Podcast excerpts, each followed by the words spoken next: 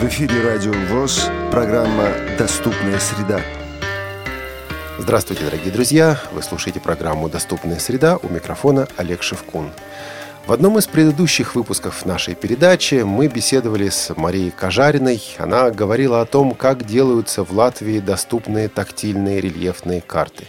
Среди прочего, Мария говорила и о том, что консультировалась с незрячими людьми. И вот мы нашли человека, одного из тех, с кем сотрудничает и консультируется Мария Кожарина. Выяснилось также, что этот человек хороший знакомый Олега Колпащикова, который уже был в наших программах. И э, зовут его Марис, Марис Цейрулис, э, руководитель общества слепых города Лиепая. Марис, добрый день и добро пожаловать в программу «Доступная среда». Добрый день.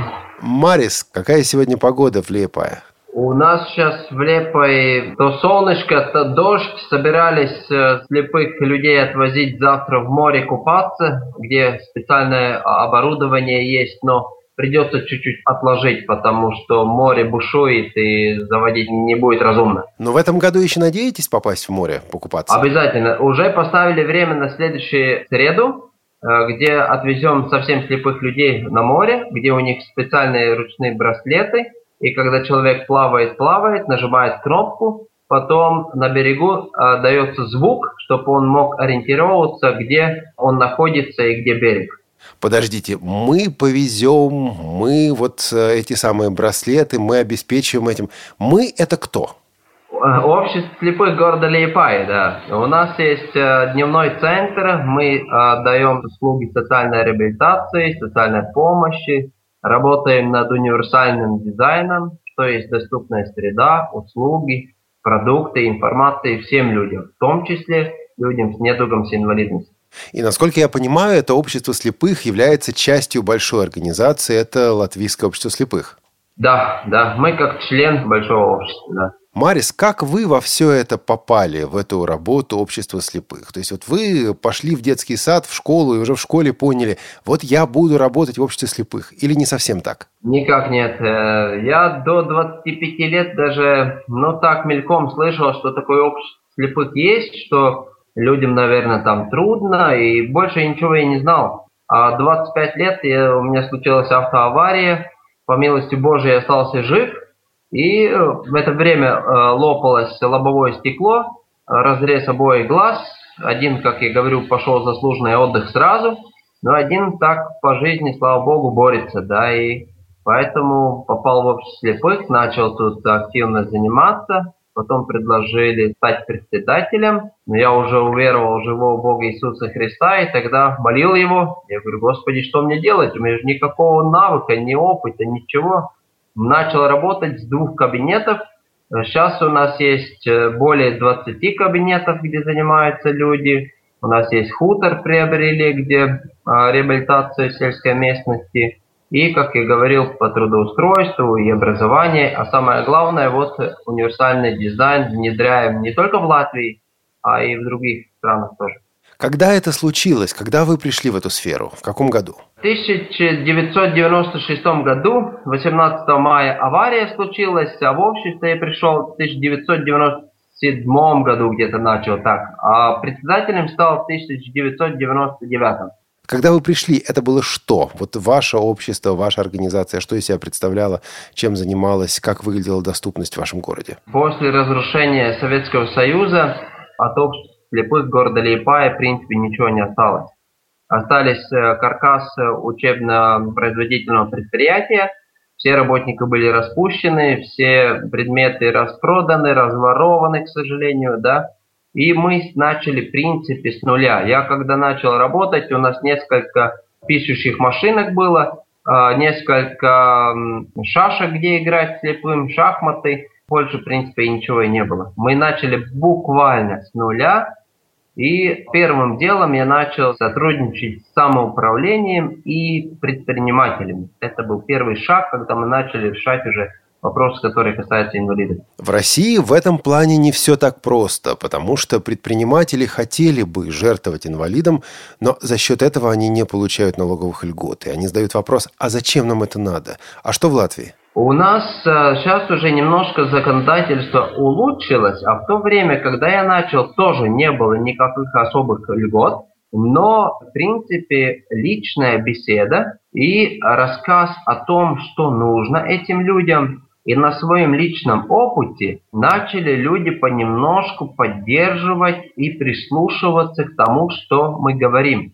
Потому что, когда я начал работать здесь, было около 400 э, инвалидов в нашем обществе, да, и я начал узнавать их нужды, какой спрос есть, на какие услуги. И как только появилась эта э, ясность, э, что им нужно, тогда я уже искал возможность решить эту проблему. Как один пример, значит, в 1999 году я через самоуправление смог приобрести копировальную машину, чтобы увеличить, значит, разные бумаги, документы слабовидящим людям. Там можно увеличить, например, с А4 на А3 да, формат. В 2000 году э, первый компьютер получил самоуправление с э, возможностью работать с ZoomText, но это специально увеличительная программа, и там я прошел 9 э, заседаний комитетов в Думе. И люди не могли понять, почему нужно слабовидящему компьютер. Э, да, 9 э, комитетов. Меня буквально, как говорят, выгоняли э, через дверь, я там куда-то опять обратно, да, и доказал, мы получили, и в 2001 году мы уже приобрели первый компьютер, где мог работать полностью слепой человек с поддержки американского посольства, а самоуправление обеспечило финансирование для специалиста, который обучает этих людей. И этот человек сам слабовидящий даже слепой, можно сказать. И поэтому вот эта совместная работа, как я говорил, команда, да, мы много чего можем делать. Я когда начал работать, мы были вдвоем здесь. Сейчас у нас где-то 40 работников, да, это те, которые получают зарплату, есть, есть еще добровольцы, проекты и так далее. То есть расширились э, на таком уровне, что уже можем принимать э, людей со всей Латвии и к нам приезжают а, в обмен опытом из других государств тоже. Ну хорошо, вы сказали о компьютерах, вы сказали о ZoomText. ZoomText, JAWS – это, конечно, все здорово, но для того, чтобы да. человеку идти дальше, ему надо преодолеть какие-то психологические э, проблемы, и необходима также более или менее доступная среда, я имею в виду городскую инфраструктуру. Я понимаю, что и городской инфраструктурой, и доступностью окружающей среды вы также занимались и занимаетесь. Расскажите об этом подробнее. В 2000 году мы написали проект одному фонду. Там дали софинансирование самоуправления и один предприниматель. И мы восстановили первый звуковой светофор в Липае, недалеко от общества слепых. После этого мы уже с инженерами города, которые ответственны за светофоры установления, мы прошли все эти перекрестки и начали думать, как оборудовать уже все остальные. И постепенно начали оборудовать один перекресток за другим. Сейчас вообще нам ничего не надо доказывать.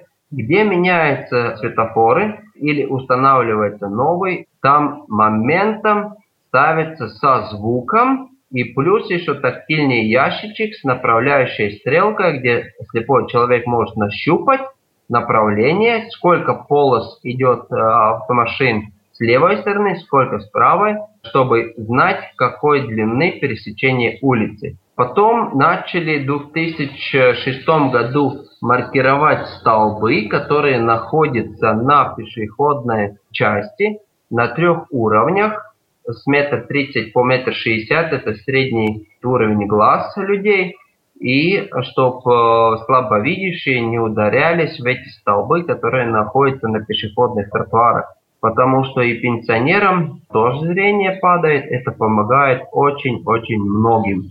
Потом следующий шаг уже э, в 2009 году самоуправление подтвердило программу действий по оборудованию городской в местности доступной средой.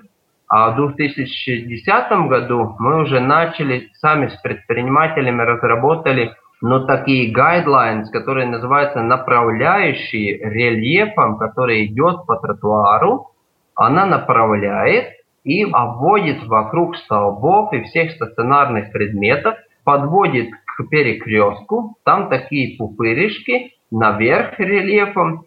Слепой человек наступает, он осораживается уже, значит или перекресток, или изменение уровня, или лестница будет. То есть э, сразу это направляющее ему дает информацию. Это система ориентации в городской среде. И вот эту направляющие да, а, по всему городу уже восстановили, где только улицы ремонтируют, моментом восстанавливают. И что еще очень важный один аспект, чтобы там, где соприкасается дорога автомашин и пешеходный путь, там должен быть нулевой уровень, чтобы колясочники могли свободно пересесть, не только колясочники, там и мамы, и папы своими детьми, там и э, велотуристы, там и туристы со своими сумками, которые на колясках и так далее. Это всем угодно. То, что будет доступно инвалиду, будет доступно любому человеку. Вот эти направляющие, из чего они сделаны? Они сделаны из кирпичика, из бетона. То есть это плитка? Плитка, да, плитка, вот, да-да-да. 10 на 20, и она ставится шириной 30 сантиметров, а когда подводится, значит, к перекрестку, тогда пупырышки идет 60 сантиметров, потому что шаг где-то в среднем человеку где-то 40, чтобы он не переступил. Сначала мы сделали 40, потом видим, человек переступает, сейчас уже ставим нормативы, хотим внести 60 сантиметров. Он контрастирует, главное это контраст, и плюс рельеф, чтобы он мог человек с подошвой нащупать и белой тросточкой тоже по этой направляющей свободно перемещаться. Я думаю, это очень большое достижение. И что интересно, что в прошлом году город Лиепая получил Эден приз в Брюсселе как самый доступный город инвалидам, ну, как город туризма для инвалидов. Вот так скажем. Слушайте, у нас в России тоже кладут эту плитку, и есть несколько проблем. Одна из них заключается в том, что рабочие часто не понимают, как ее класть. Мы в 2011 году разработали совместно с Министерством благосостояния направляющие людям с инвалидностью, а, где описано все, как должно быть. Внешняя среда, внутренняя среда, места отдыха, надписи, маркировка стеклянных дверей и так далее. И тогда уже по этим э, направляющим, по этому нормативу но он не узаконен, он как а, консультативный, да, угу. многие могут архитекторы, значит, руководствоваться. Без этого мы еще проводим семинары.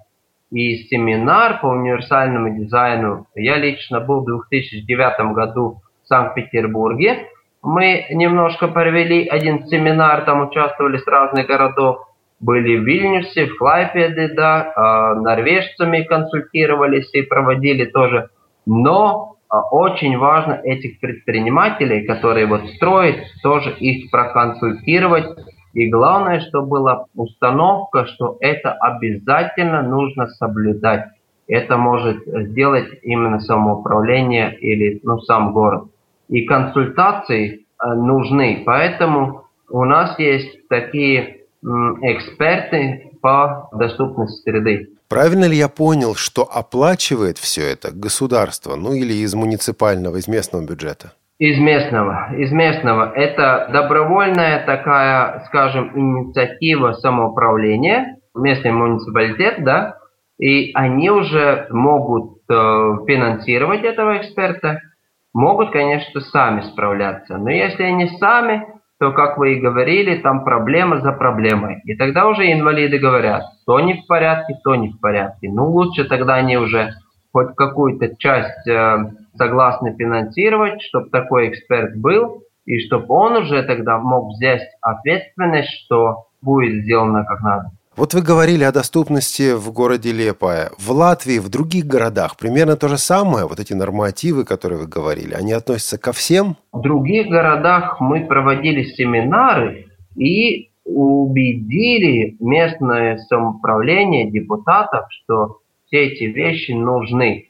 И в многих городах, как Елгава, Даугавпилс, Риги, Рига, кстати, последняя была, там Айспут, э, Тукумс еще, начали э, ставить эти направляющие, салдуш там еще, э, начали маркировать столбы, светофоры устанавливать и так далее.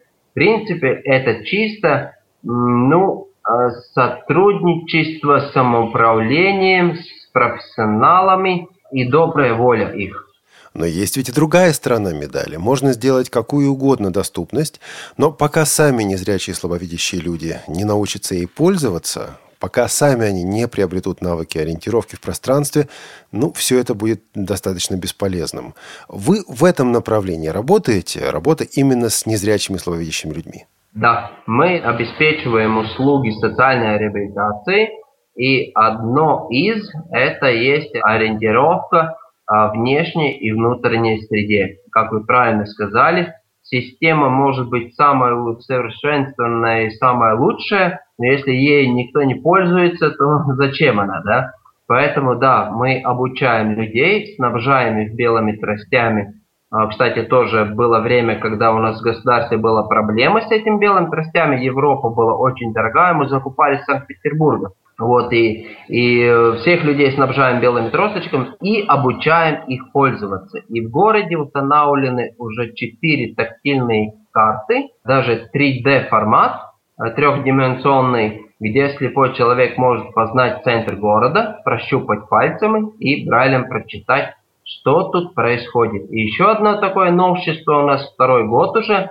В городе работает слепой гид, который ведет группы в экскурсии по центру города и рассказывает, что здесь можно увидеть, что посмотреть, где мы находимся и так далее. Слепой гид. Подождите, он работает только со слепыми или он водит обычные экскурсии? Обычные. И обычные, и слепые. Кто желает, э, своевременно звонит. В нашем домашнем листе тоже эта информация есть. В туристическом бюро тоже.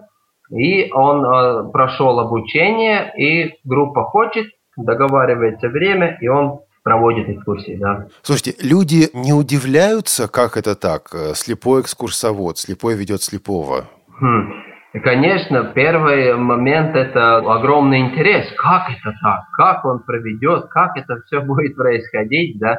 Многие чисто из-за интереса, да. Но этот интерес, он оправдывается. Почему? Потому что человек узнает о возможностях инвалидов и нуждах инвалидов. Да? И он соприкасается первый раз, может быть, с таким человеком. И в следующий раз, когда он увидит человека с белой тросточкой, он уже не будет оглядываться как на что-то такое, ой, ну кто-то там пошел, да, а может быть как раз и увидит и поймет, что надо к нему подойти, если он там где-то может быть, э, не так уж прямо идет, или где-то, может быть, заблудился, подойдет и спросит, не надо ли помощь. Вот это и есть, что важно, образование общества, да, чтобы наши люди могли внедриться в общество, и чтобы они действительно и приняли нормально, что такие люди все больше и больше появятся на улицах. И вот эта реабилитация, о которой вы говорили, опять-таки мой вопрос. Кто платит за эти реабилитационные услуги? Это государство, Значит, это добровольцы, да, это как?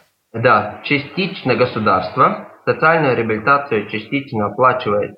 Ну, как пример, пять человек, а у нас в Лепове, да, пять человек, штатных мест, четыре с половиной штатных места, да, есть э, социальный реабилитолог, четыре с половиной штатных мест, да, то есть пять человек работает. Так. Но без этого мы еще пишем проекты в Евросоюз э, и государства, которые софинансируют, и мы, э, значит, вотворяем в жизнь проекты по социальной реабилитации, по трудоустройству, разные модули, кожообработка, макраме, плетение, лозой, кожа-валяние, шелк обрисовывать, да, компьютеры, группы поддержки, психологической поддержки, физическая реабилитация, тренажерные залы и так далее. Да? Так что это есть э, что-то от государства, потом проекты, потом часть самоуправления покупает у нас услуги, и часть где-то и поддерживает общество и предприниматель.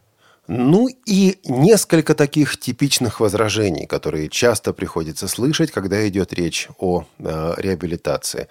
На первое да. из этих возражений, я думаю, вы уже ответили. Часто говорят, мы хотели бы этим заниматься, но у нас нет денег, у нас нет средств, угу. у нас нет возможностей. Вы угу. когда-то сталкивались с тем, что вот да, надо, хочется что-нибудь э, реализовать, осуществить, но денег нет. У меня такая поговорка есть. С деньгами нет проблем. Если нету, то будут. Э, если правильная цель и правильная мотивация, если это не цель получить деньги ради получения денег, но чтобы обеспечить услугу человеку, и он стал более независим от э, общества, от своих э, родных, от э, тех, кто его поддерживает, но чтобы он, наоборот, мог как-то отдавать уже обратно, да, встретить, может быть, жену дома э, с э, приготовленным ужином, да, или убранной комнатой там, да, ну, э, это, это есть то, что нужно. Если правильная цель, деньги всегда найдутся. Мы когда искали, чтобы купить хутор, почему хутор? Потому что слепые люди, которые родившиеся, да, слепые, они не знают, как растет клубника, как огурец растет, как тыква и так далее.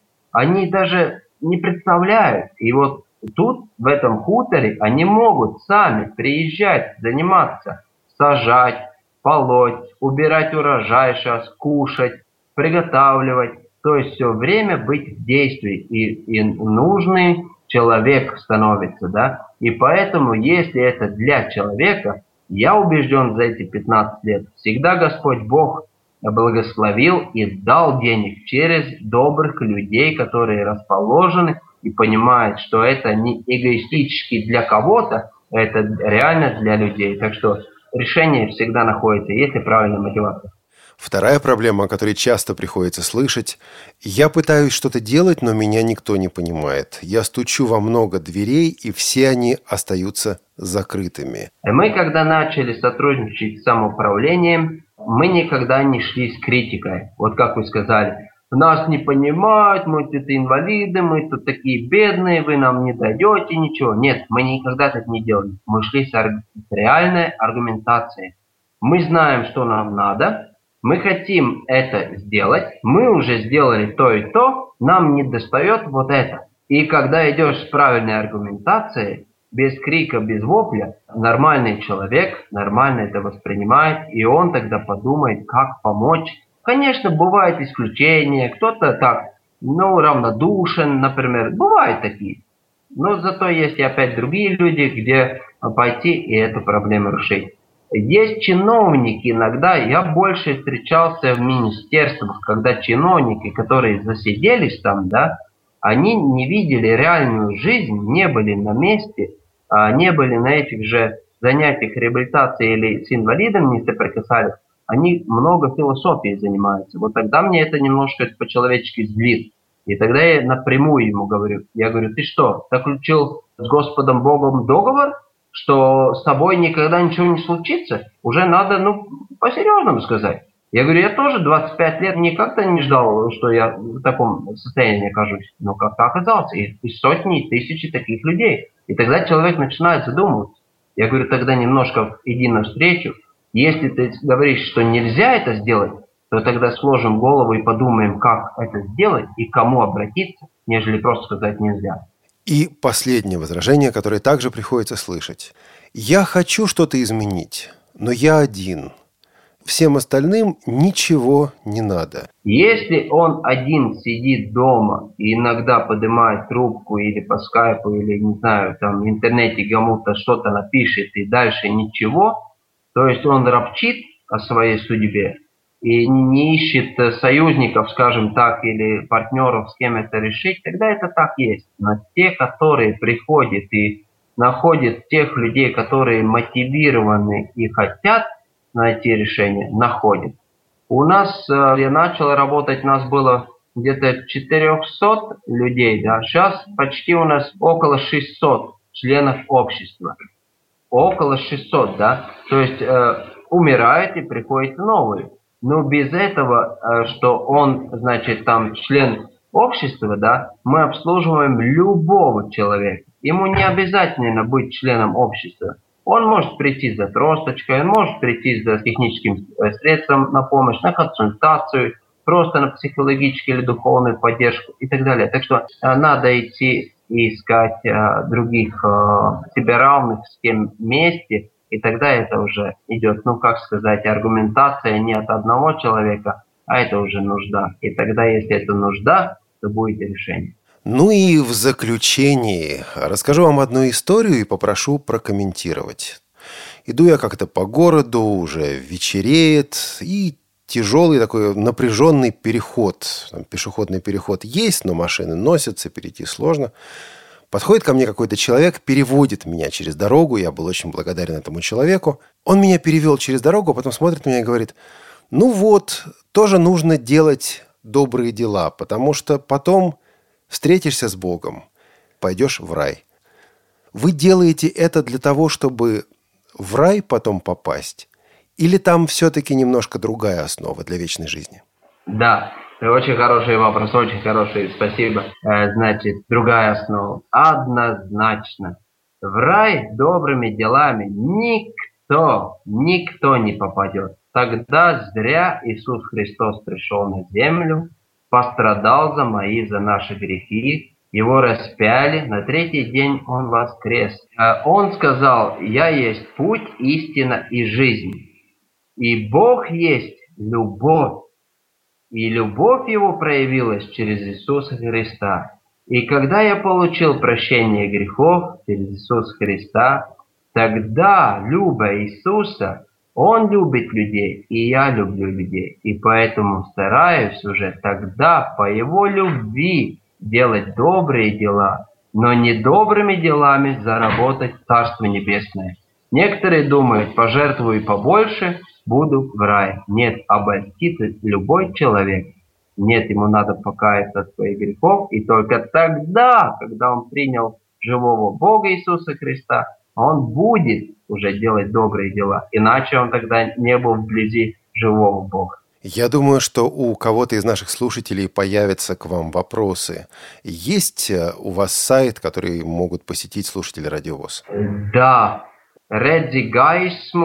redzigaismu.lv Ну и в описании этой программы мы дадим ссылку на ваш сайт, чтобы люди могли зайти туда. Да, да, да, да, да. И мой телефон тоже везде доступен можно со мной созвониться, и я верю, что через страдания человек начинает искать ответы на жизненно важные вопросы. Потому что пока все хорошо, я, принципе, ни одного человека не встречал, кто бы искал живого Бога Иисуса Христа. Когда касается его лично проблемы, тогда он начинает, где что со мной, почему это так случилось. И похоже было мне. И мне один пастор сказал, Марис, тебе может помочь только Иисус Христос, Слово Божие, Евангелие, Библия.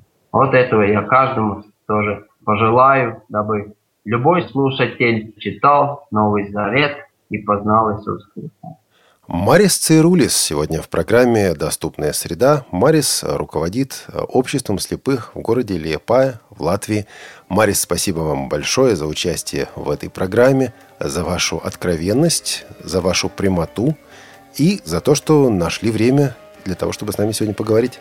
Большое спасибо вам, Божьего благословения, на Господь благословит действительно. А эту программу подготовили звукорежиссер Олеся Синяк и редактор Олег Шевкун. До новых встреч в эфире «Радиовоз».